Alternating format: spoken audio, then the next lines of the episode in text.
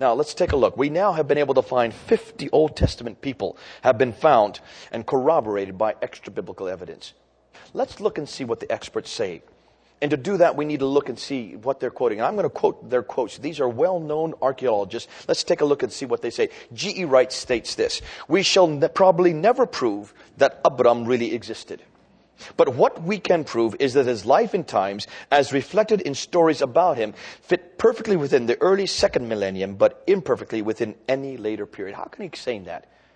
Well, he's saying that because of the Nuzi tablets, and the Mari tablets, and the Ebla tablets all these tablets that are found in Syria and Mesopotamia and the Euphrates Valley not only support the historicity of the Abrahamic story, but put them in the right century and in the right place.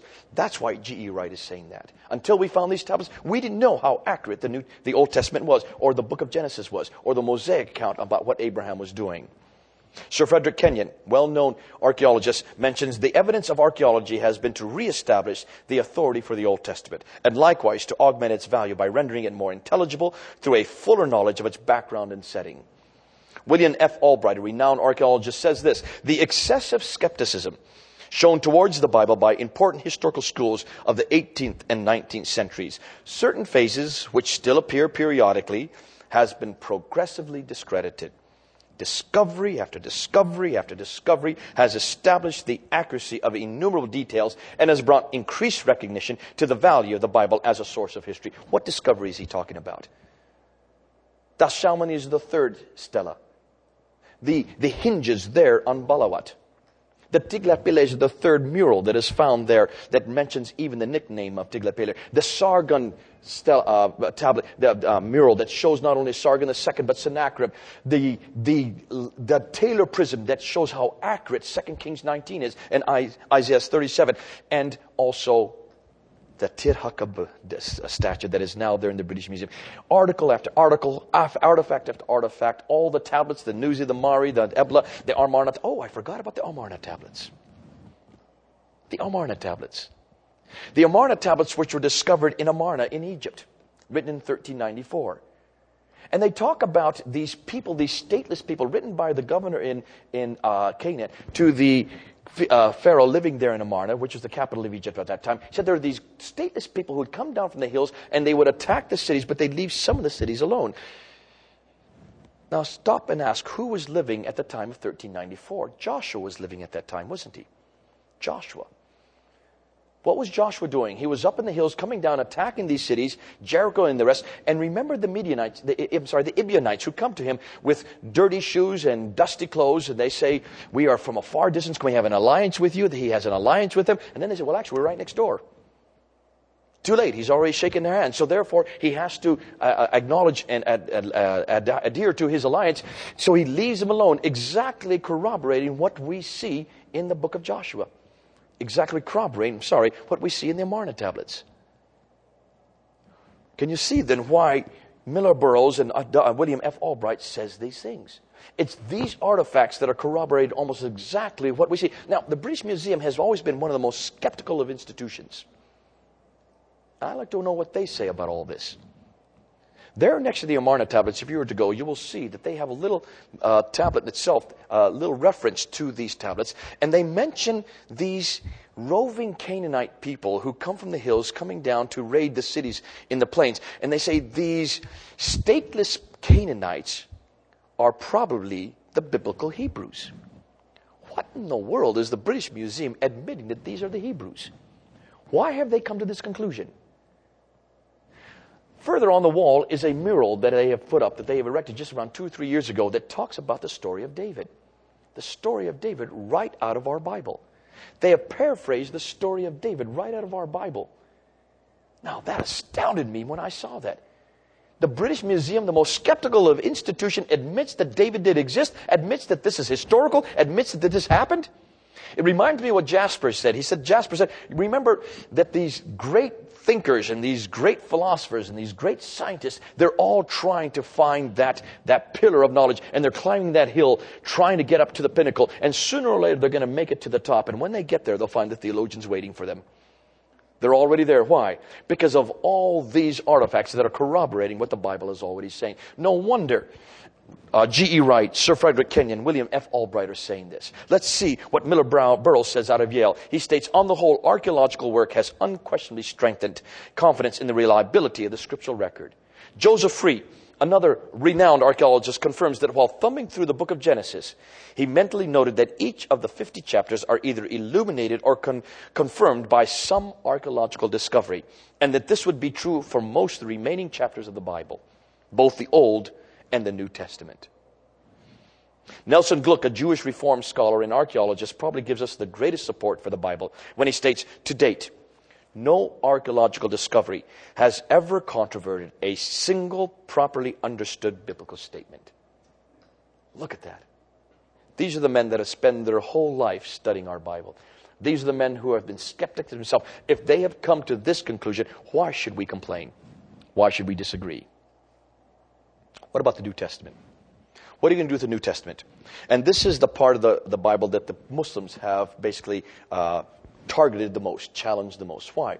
Because there's so much in the New Testament that contradicts the Quran. They've got to target it. They've got to challenge it. So have the skeptics got to challenge it.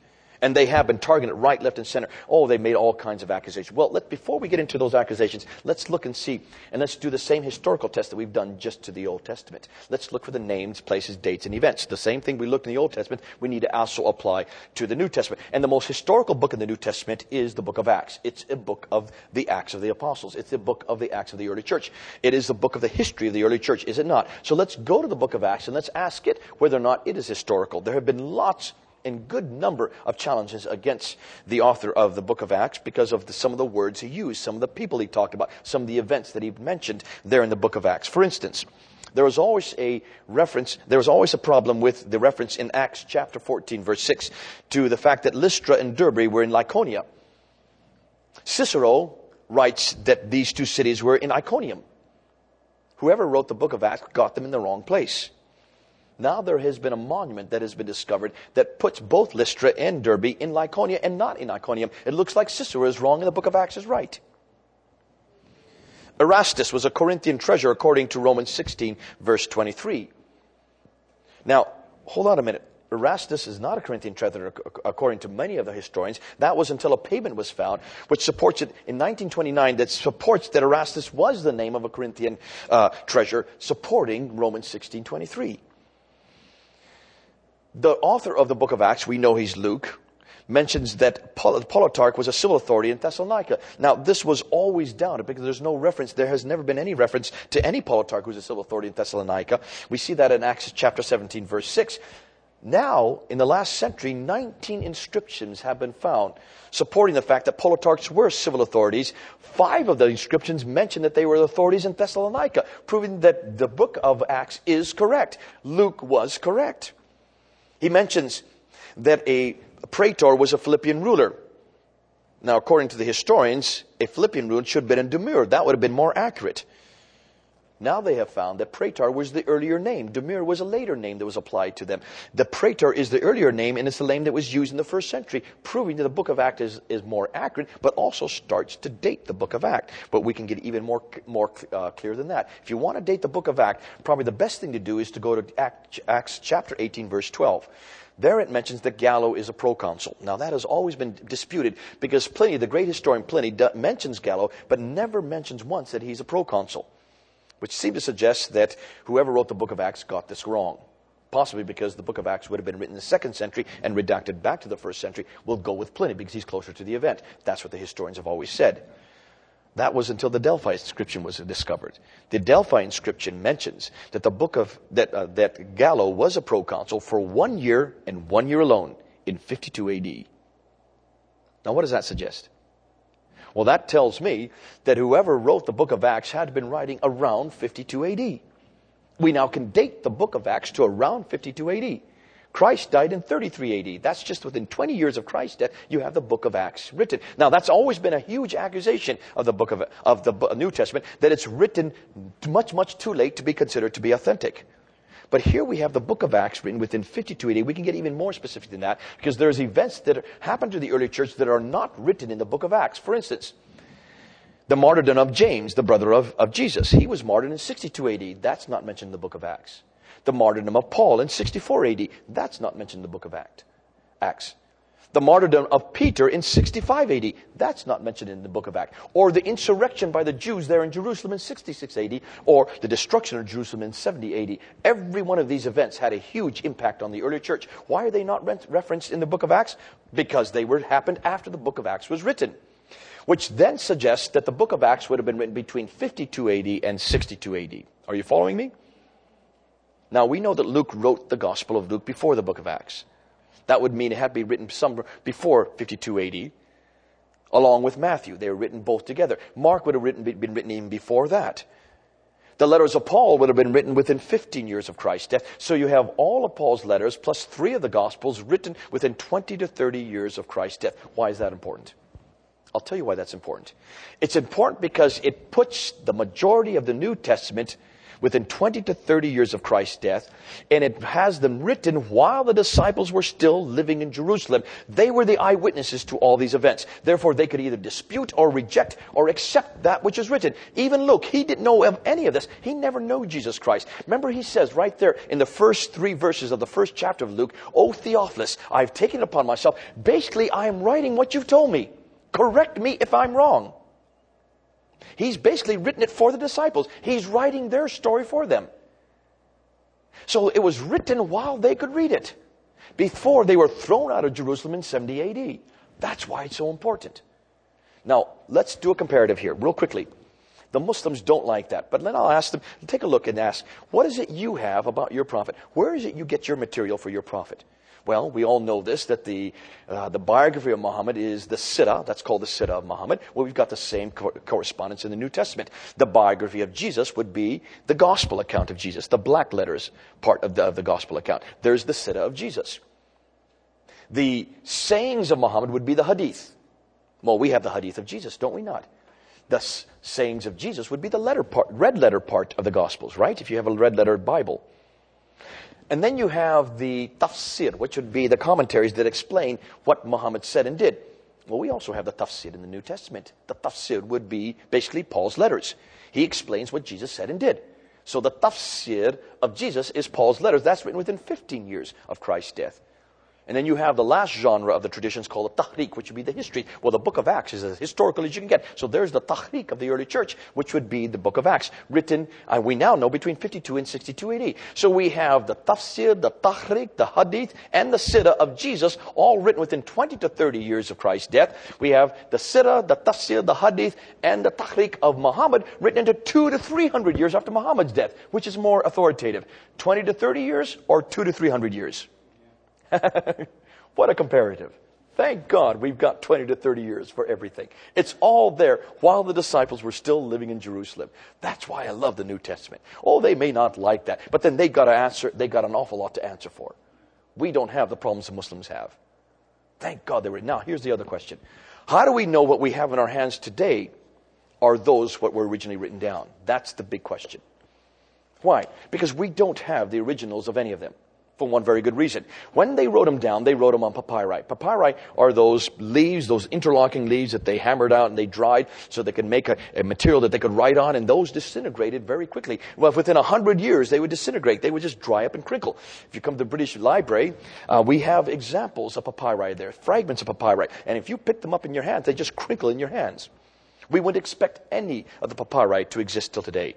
They would, have, they, would have, they would start deteriorating within 100 years. So copies need to be made immediately, and copies of copies of copies of copies. You have whole generations of copies of papyri for the New Testament. So what do we have? Well, let's look at some of the things that we do have. Because we do have lots of manuscripts of the New Testament. We've got about 5,300 Greek manuscripts. We've got about another 10,000 Latin Vulgates, another 9,000 in other language. You add them all up together, we have about 26,000 manuscripts for the New Testament alone. That's an awful lot of manuscripts. Are they very early? No. Only 230 of them, either full manuscripts or portions thereof, predate the 6th century. And it's those 230 that we've spent most of our time, the experts are spending most of their time looking at because they're the most authoritative, they're the most authentic. Now, historians don't like that. They say they're much, much too late. Let's just stop and ask, and let's hold on a minute, and let's do a comparative. Historians may not like that, but then why is it they like all the secular manuscripts? See, because there's no, I never hear any Muslims ever complain about Herodotus or Thucydides.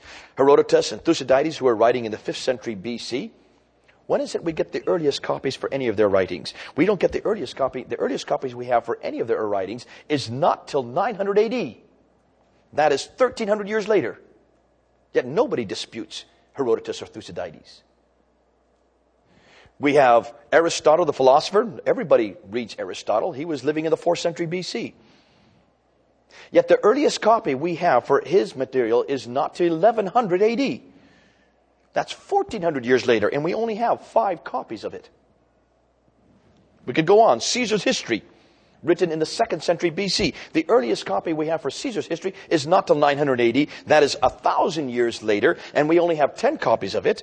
Pliny, the great historian, Pliny that I've already mentioned tonight, Pliny, the historian who is writing about the same time that the gospel accounts, or the, the New Testament was being written, excuse me, the earliest copy we have of any of Pliny's writing is not till 850 AD. That is 750 years later, and we only have seven references to him.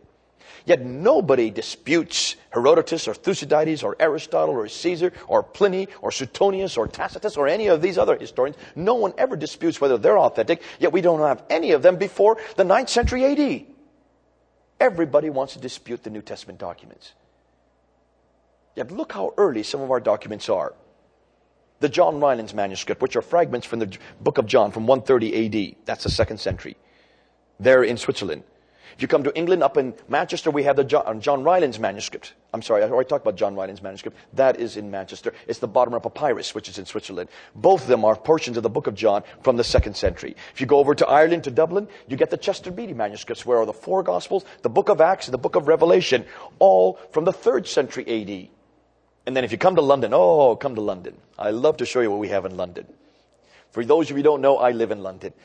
And I go to London all the time. I go to one particular place called the Ritblat Gallery there in the British Library. If you come to the Ritblat Gallery, I'm going to show you two of the oldest Bibles in the world, two of the oldest New Testaments, and also one which is the Old and New Testament. The Sinaiticus is right there. The Sinaiticus, the entire New Testament, written in Koinonia Greek, written in the Uncial capitalized Greek text. There it is from the 4th century AD found there in Mount Sinai by Tischendorf when he was going through the Sinai Peninsula, came into the mount, monastery there in Mount Sinai and saw that they were going to burn it. They had it in a wastepaper basket because they had no idea of its importance. He rescued it, brought it back to England. They sent it up to Russia. They dated it. They brought it back to England. Now the English government now owns it. They have bought it and it is the oldest New Testament anywhere in the world, the entire New Testament from 320 to 325 AD.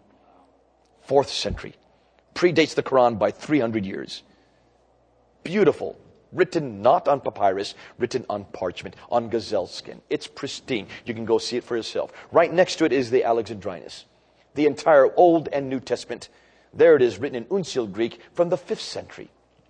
The only other book that is as close to that is the Vaticanus in Rome the Vaticanus, which is there in the Vatican, which is the Old and New Testament written from the mid 4th century. So you have the Sinaiticus, the Vaticanus, and the Alexandrinus, three of the great metropolitan codices of the New Testament and the Old Testament written in the 4th and 5th century. That's three to 200 years before the Quran.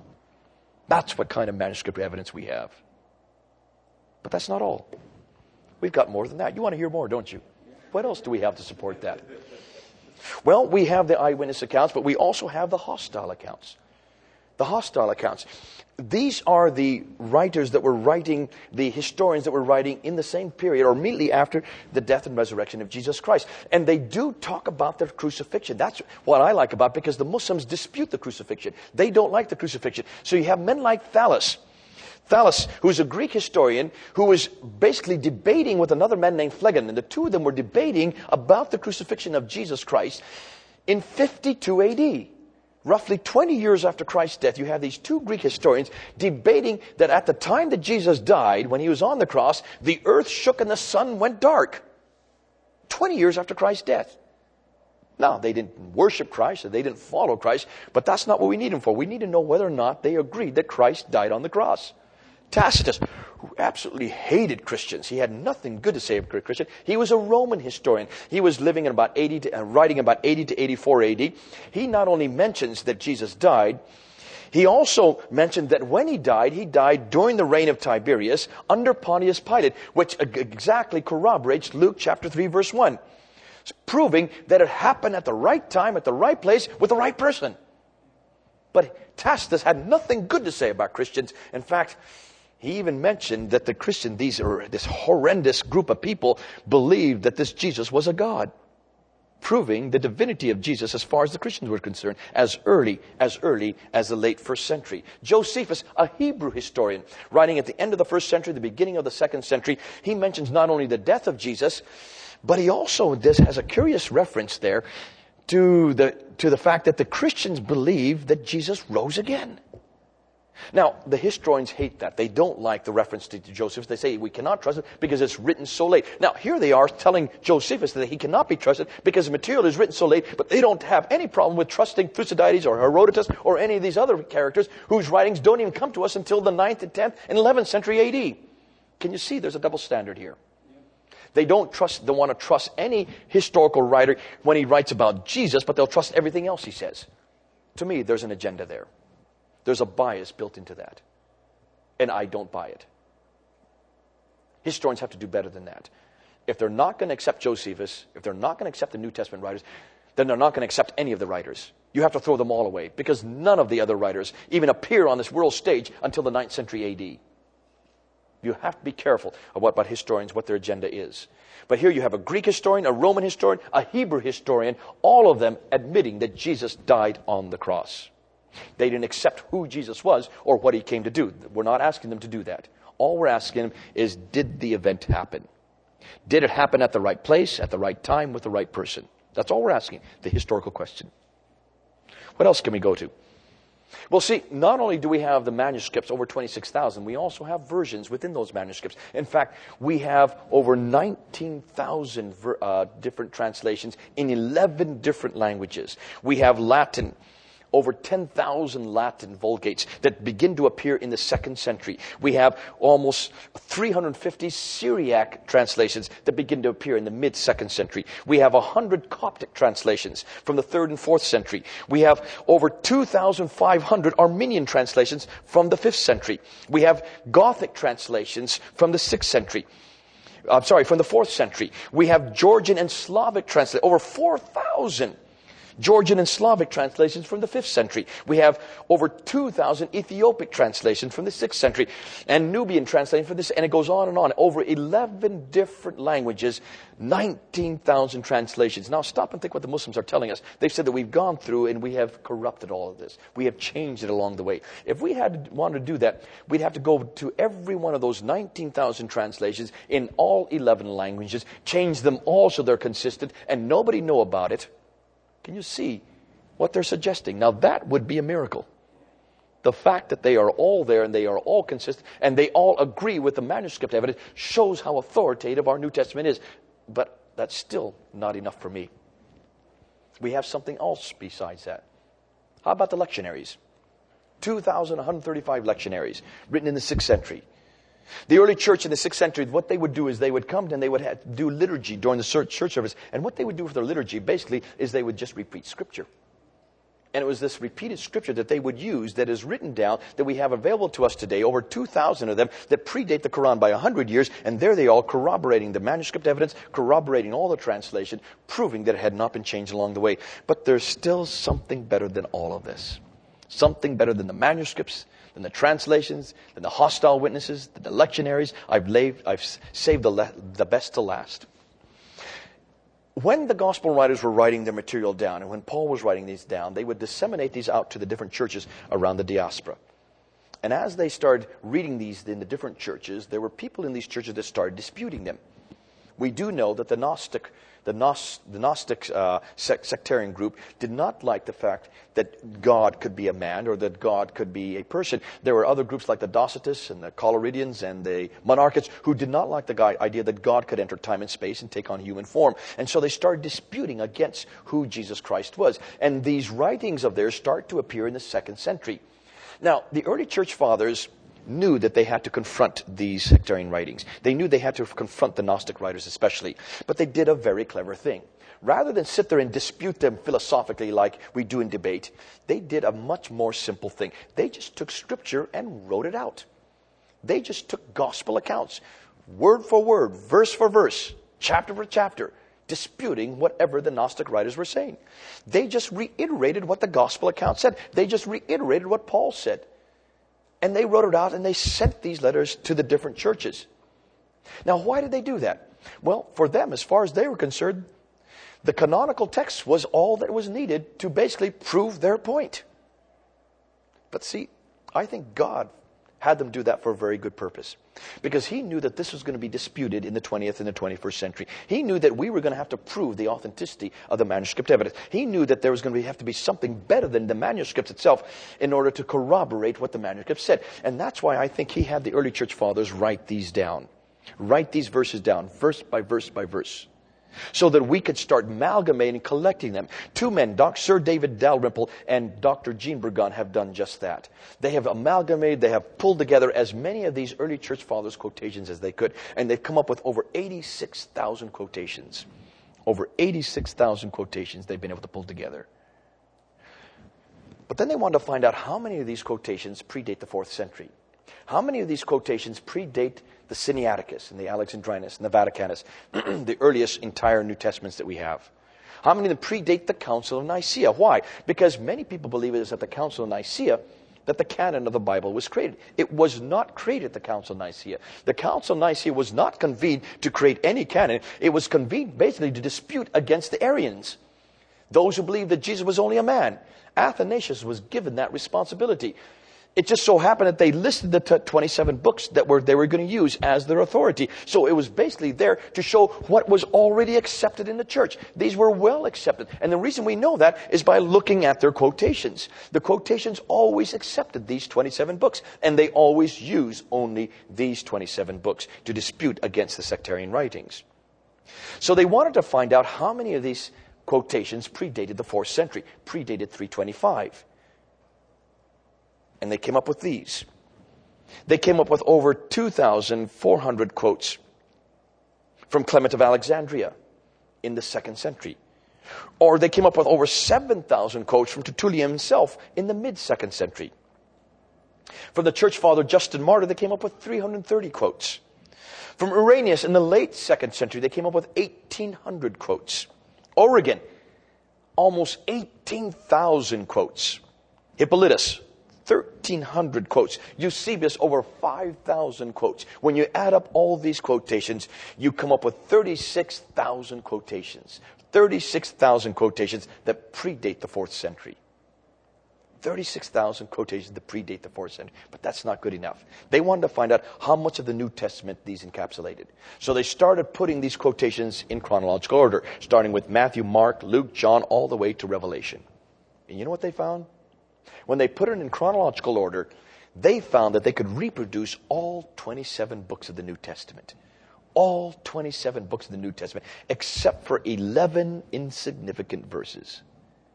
Ooh, do you see what we're saying here? There are over 5,000 verses in the New Testament. Just with these quotations, they could reproduce the entire 27 books of the New Testament from Matthew all the way to Revelation from before the fourth century. Oh, you, you, you.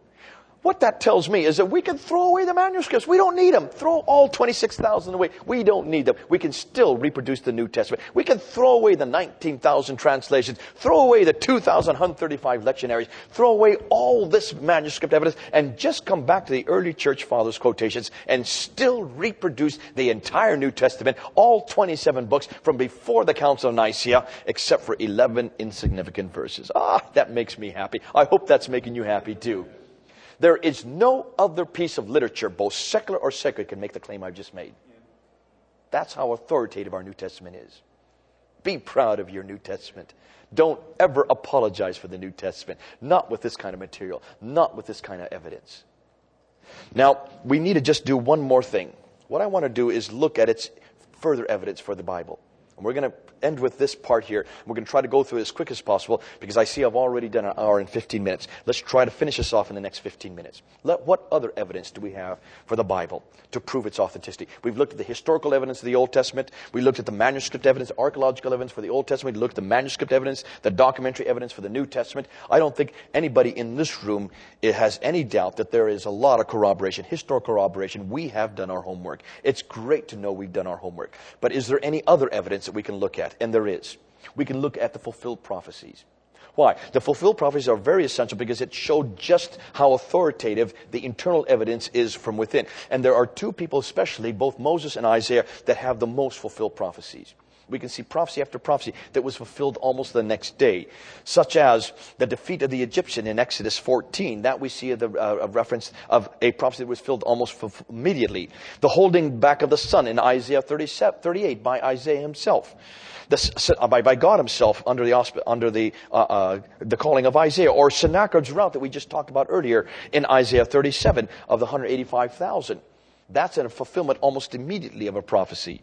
Some of the prophecy was fulfilled much later, 150 to 200 years later, sometimes centuries later, and sometimes even today such as the exile of the, of the Israelites to Babylon that we see in Isaiah chapter 39, verse 6 and 7, or the blessings and curses of Israel in Deuteronomy 28, also uh, chapter 30, or the fall of Babylon that we talked about earlier, which we find prophesied in Isaiah 13, verse 1 and verse 19 and 20. That we know happened in 539 BC. Or the return from exile that we see in Isaiah chapter 11, verse 11 and 12. We know that that happened because of what happened in Ezra and Nehemiah. So you have lots of these fulfilled prophecies that gives the authority, internal authority for its authenticity. You also have the harmony. The fact that it's unity and harmony all the way through. Here is a book that was written over 1,500 years by over 30 authors in three different languages on three different continents, yet it has the same story right through. There is no inconsistency. All the Muslims have tried to find all kinds of inconsistency. When I did a debate a number of years ago, back in about 10 years ago, uh, Shabir Ali, the great debater out of Toronto, handed me a pamphlet which said 101 clear contradictions of the Bible. Well, I looked at those contradictions, and along with four other friends, we went together and we put our heads together, and we came up with references and answers to every one of them. The next debate I had with him at Leicester University, I think it was in 1998, I handed him another pamphlet. In honor, it says 101 cleared up contradictions of the Bible. You can go online and pull it down at debate.org.uk. It's right there for you to use. 101 cleared up contradictions of the Bible. What we found is that the Muslims have looked the Bible trying to find any contradiction in these, in these 66 books, and every time they found a contradiction, they were easy to show that they were not contradictory. They just sometimes they just need the, need the verse before or the verse after, or read the chapter before, or look at the word, or understand what the author was trying to say. They made 15 basic errors all the way through, and we showed every one of them. That's why you don't need to memorize all the answers. Go up on our paper, pull it down, give it to your Muslim friend, and next time they throw you a, a pamphlet like that. Thank God we don't have these contradictions. Thank God it all fits. Thank God it all makes sense. But you would not expect that over 1500 years, would you? Can you see how beautiful, harmonious, and unified it is? We also know that it has amazing circulation. This book has been printed and sent out to more people than any other book in history. It has been translated in over 2,000 languages. Every two weeks, a new translation comes online. 93% of the entire world's population now can read the New Testament in their own mother tongue. No other piece of literature can make that claim. They say within another 60 years, every known language will have the New Testament written and translated. What about its wisdom and high moral teaching? I find it fascinating when I talk to people around the world. I lived in Japan. I remember talking in Japan back in the 1970s. I used to ask my students there in Japan, why is it that you don't follow Shinto law? And they said, no, no, we don't follow Shinto law. We follow the law that was given to us by MacArthur, by the Americans after the Second World War. And I say, why? Because it's a lot more just. I said, do you realize that the law that you're following is basically biblical law? Well, it doesn't matter. It's a lot better than the Shinto law. I remember living in, in Senegal, in West Africa. For five years, my wife and I lived in Senegal, and there was a population of 92% Muslim population. And I remember asking them, why is it you don't follow Islamic law, Sharia law? They said, no, no, no, we follow Western law. We follow French law. The French gave us this in our colony. I said, well, yes, but you've been free now for 50 years. Why don't you go back to your Islamic law? They said, no, no, no, no. We don't want to start cutting off hands of, of thieves. We don't want to start slicing off the heads of the unbelievers. We don't want to start uh, beating our wives. French law is a lot more just. I said, Do you realize that French law is based on biblical principles, on Judeo Christian law? They had no idea. And everywhere you go, I talk, I say this to my Muslim friend all the time. Why is it that whenever you go around the world, when you look at Muslim countries, there are very few countries that apply Islamic law? They cannot f- apply the hudud laws because they are barbaric. They are meant for the seventh century. Yet Judeo Christian law is universal. And how do I know that? Well, one of the best documents you can look in the world today that is the most universal secular document that is accepted by the most number of people around the world is what we call the UN Declaration of Human Rights. Take a look at the UN Declarations of Human Rights, and you will see exactly what I'm saying. The UN Declaration of Human Rights is the most universal secular document that is used as a standard today for morality. And yet there are 21 articles. But when you look at the 21 articles, you will see almost every one of them is biblical. But there are a number of articles that Muslims cannot accept, even though they've signed up to them. Let me give you some examples. Article 4 No slavery is permitted. Now stop and think. Many of my Muslim friends say this is, this is uniquely a Christian problem. I say it is. That's interesting. Long before the Europeans got involved in the slave trade, the, the Arabs were involved with for over a thousand years beforehand. In fact, when the Europeans finally got to Africa and started getting slaves, who do you think sold them the slaves? It was the Arabs that sold the slaves. What's more, there has been a man named Dr. John Azumah who has now done a doctorate at Birmingham who has looked at the slave trade in Africa. He's from Ghana himself and he's gone over and he's found that, that in the West Coast there was about 11 to 12 million, million slaves that left the West Coast and they all came to places like Brazil and South America and uh, uh, only, uh only interestingly, they found out that only 5% of all the slaves that west, left the West Africa went to America. All the rest came down to South America. But we know where their progeny is today. We know where the descendants are. Look around South America. Look around Brazil. Look around United States, and you will see. In United States, we have over 30 million of their descendants living in the United States today. We can see them. They're still alive today. What we didn't know is that in the East Africa, there were also slaves being sold. In fact, even more than in the West Africa. There was almost 14, as many as some estimates may be as high as 20 million slaves were sold out of East Africa, out of places like Zanzibar, Lamu. You've heard these names before. These are slave islands. Where did all those slaves go to? They all went up, not to the Western world, they all went up to the Arab world, to the Middle East. Yet where are their descendants? According to the statistics of the number of slaves that left East Africa, there should be anywhere from 80 to 100 million descendants living today in the Middle East. Where are they? They've just disappeared. Now, this is going to have huge repercussions. Muslims have not dealt with their slave problem. What happened to those millions upon millions of slaves that should be living today? We know where the West African slaves are. They're all living today. Their descendants are found all over North and South America we can't find the East African slaves, their descendants. What's more, I asked my Muslim friends, you say that this is uniquely a Christian problem. Let me ask you, who abolished slavery? We're celebrating the 200th centennial of the abolition of slavery in 1807 by a man named Wilberforce. Wilberforce was a Christian. And he spent his whole life, spent his whole life trying to eradicate slavery because of his Christian principles in 1807 was the first place, the first country, Britain was the first country to abolish slavery, and other countries started following that. My country in America finally abolished slavery about 50 years later, and other European countries started to follow suit. But who were the last countries to abolish slavery? They were all Muslim countries. Saudi Arabia only abolished slavery in 1960. Mauritania, the last remaining country to abolish slavery, a solidly Muslim country, only abolished it in 1981 less than over just about 25 years ago. Who's got the problem here? Christianity or Islam? I say, show me one abolition movement in Islam. There has never been an abolition movement. There has never been any movement to abolish slavery in Islam. It is uniquely a Christian enterprise. Even the missionaries in Africa created the, the country of Sierra Leone to take their, their freed slaves and put them there so they would not be re enslaved today. Even today, it still exists. Baroness Cox, who lives not too far from me in London, who she's part of the House of Lords. She goes down regularly down to North Africa, takes a film crew with her. She goes to Sudan and Mauritania. She goes to the slave houses there and she buys slaves on camera and then sets them free to prove that it still exists today. It only exists in Muslim lands. And what's the tragedy is that in the United States, many Afro Americans are becoming Muslims because they believe that Islam does not have a problem with slavery. that this is uniquely a Christian problem. Can you see the lie that they're perpetrating? Look at the historical record. Look and ask who were the ones that abolished slavery? Christians.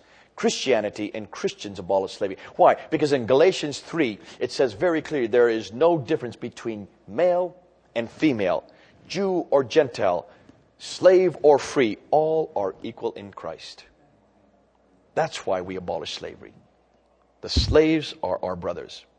Even when uh, Paul sent Philemon home as a slave because he had to under the jurisdiction that happened in the first century, when he sent him home to Philemon, what did he say? He said, No longer is he your slave, he is now your brother in Christ. He redefined slavery right there in one fell swoop. Thank God for what Paul saw as early as 2,000 years ago. He was way ahead of his time. Article 4. What are the Muslims going to do with Article 4? Article 6, Article 7, I'm sorry, Article 5, it says no cruel or degrading punishment. The Bible forbids it in Matthew 5, 39, in Matthew 26, 52, in Luke 6, 27 and 28, in 1 Corinthians 13, the love chapter. Look and see. We're not permitted to do it, yet look and see what Islam does. Islam allows for thieves to have their hands cut off, according to Surah 5, Ayah 37. It allows for unbelievers to have their heads cut off, according to Surah 47, Ayah 4. It says that those, that the, the, uh, the, those who stand against Islam must have their hands and feet cut off on opposite ends. What kind of punishment is that? That's barbaric, and yet that's exactly what we find in the Quran. I could go on and on and on with all the Islamic law, the inequality that's in Islamic law, built into Islamic law. We don't have time to do it today. Of course, they have to stand against Article 5. Article 7, Articles 8, and Articles 10 said that there's to be equality right across the board for men, women, for it doesn't matter what race, doesn't matter what creed, there must be equality. The Bible encourages, as I said earlier in Galatians 3, verse 28. Yet look and see what the Quran does with equality.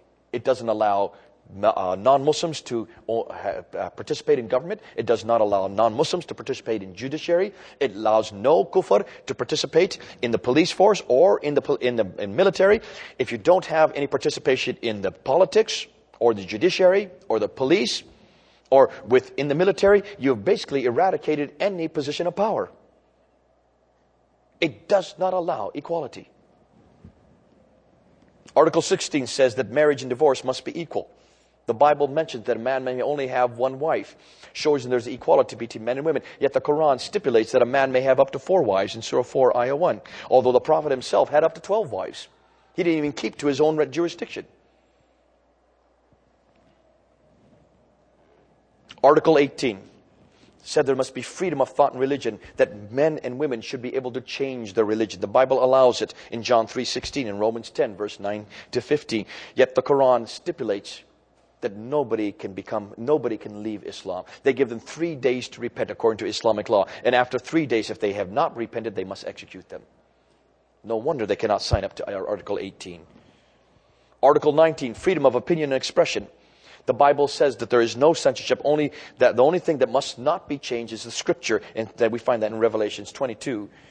Yet Islam does not allow criticism of the Quran or of the Prophet. Those are the two taboos that are not permitted in Islam. The 295C law that is now instigated there in Pakistan stipulates that if anybody criticizes this book or criticizes the Prophet, it's an executable offense. No wonder they can't sign up to Article 19. Article 4, Article 5, Article 7, Article 8, Article 10, Article 16, Article 18, Article 19, and Article 20. Nine articles which stand against Islam. No wonder the Muslims have a problem with the UN Declaration of Human Rights. Yet over 150 countries have now signed up to that article, to that declaration, excuse me. And all those articles are biblically based.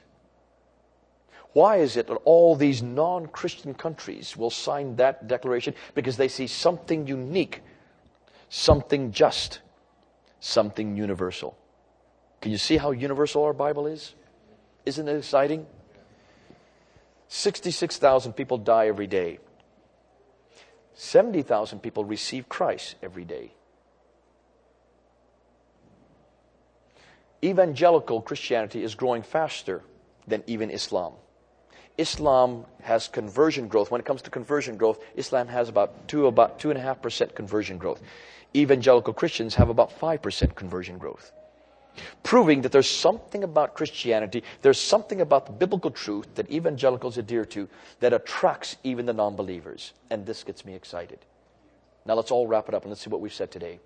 What we've said is this Bible is going to be challenged, and yes, it's going to be challenged. It's been challenged by many individuals, and all ever since the Tübingen schools started challenging in the late 1800s. It's been challenged. It will continue to be challenged, and rightly so. It needs to be challenged. Any scripture which claims to be the Word of God must be challenged, but it must be challenged accurately. It must be challenged on a historical account. It must be challenged by looking at the names, the dates, the places, and the events. And when we do that, the Bible stands up resurrect. In fact, it's the only book that can stand resolute. No other book can make the claims the Bible can make. Certainly not this book. I haven't even got into all the historical anachronisms of this book. I don't have time to do that. But the Bible has never, there has never been found one piece of evidence that shows that this book is incorrect historically. When we look at the archaeological evidence, it supports everything we know about what the Bible said. When we look at the manuscript evidence for the New Testament, just look at the myriad of examples of manuscripts we have. 26,000 manuscripts, 2,135 lectionaries, 19,000 translations in 11 different languages, 86,000 quotations, 36,000 which predate the 4th century. When you put them all together, they reproduce the entire New Testament except for 11 verses, all before the Council of Nicaea, all before the Sinaiticus. Look what kind of authority we have for the New Testament. Look at the internal evidence. Look at the fact that it is all consistent 1500 years of revelation by over 30 different authors, yet they all say the same thing. No inconsistencies, no, no contradictions. I have no problem believing that this is the Word of God. I don't ask you to believe it's the Word of God. All I ask you to believe is that it's accurate.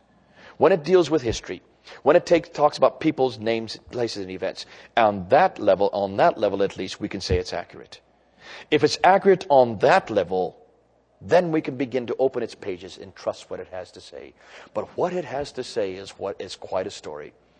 Starting from the very beginning in Genesis, from the creation of mankind, Adam and Eve, all the way to the resurrection, death and resurrection of Jesus Christ, all the way to the revelation on the very end, where we're heading on the other side of death. It's a great story. And it's a story that I can believe. Not just because we've done our homework by looking at the artifacts that the British stole and brought to the British Museum, the artifacts which support the book of Genesis, which support the First and Second Kings and First and Second Chronicles, and thank God for the book of Daniel. Not just because of that evidence, but because of who the person that it speaks about within its pages. It all points to one man, Jesus Christ. What a man. 300 prophecies that support and point to what he was going to do, where he was going to live, where he was going to be born, how he's going to die, between whom he's going to die, even where he's going to be born, uh, buried, excuse me, and the fact that he was going to resurrect again. Thank God for the Bible. It gives me not only hope for the future, it gives me hope for all of you. But not just for all of you, also for my Muslim friends. We need to share the Bible with them. And we must never apologize we don't need to apologize. There's too much that now has been done, too much research that has been done. Yes, it's going to continue to be challenged, but it meets every challenge. I hope you feel confident for the Bible. I hope you use it because it's better than any other piece of literature. It's what's going to save you. It's what's going to keep you directed. And it's what's going to introduce you to the God that is the God who comes down to earth and, yes, has relationship with us. That's a God I want to know. And this book tells you all about him. It's a great book. Let's use it and let's share it.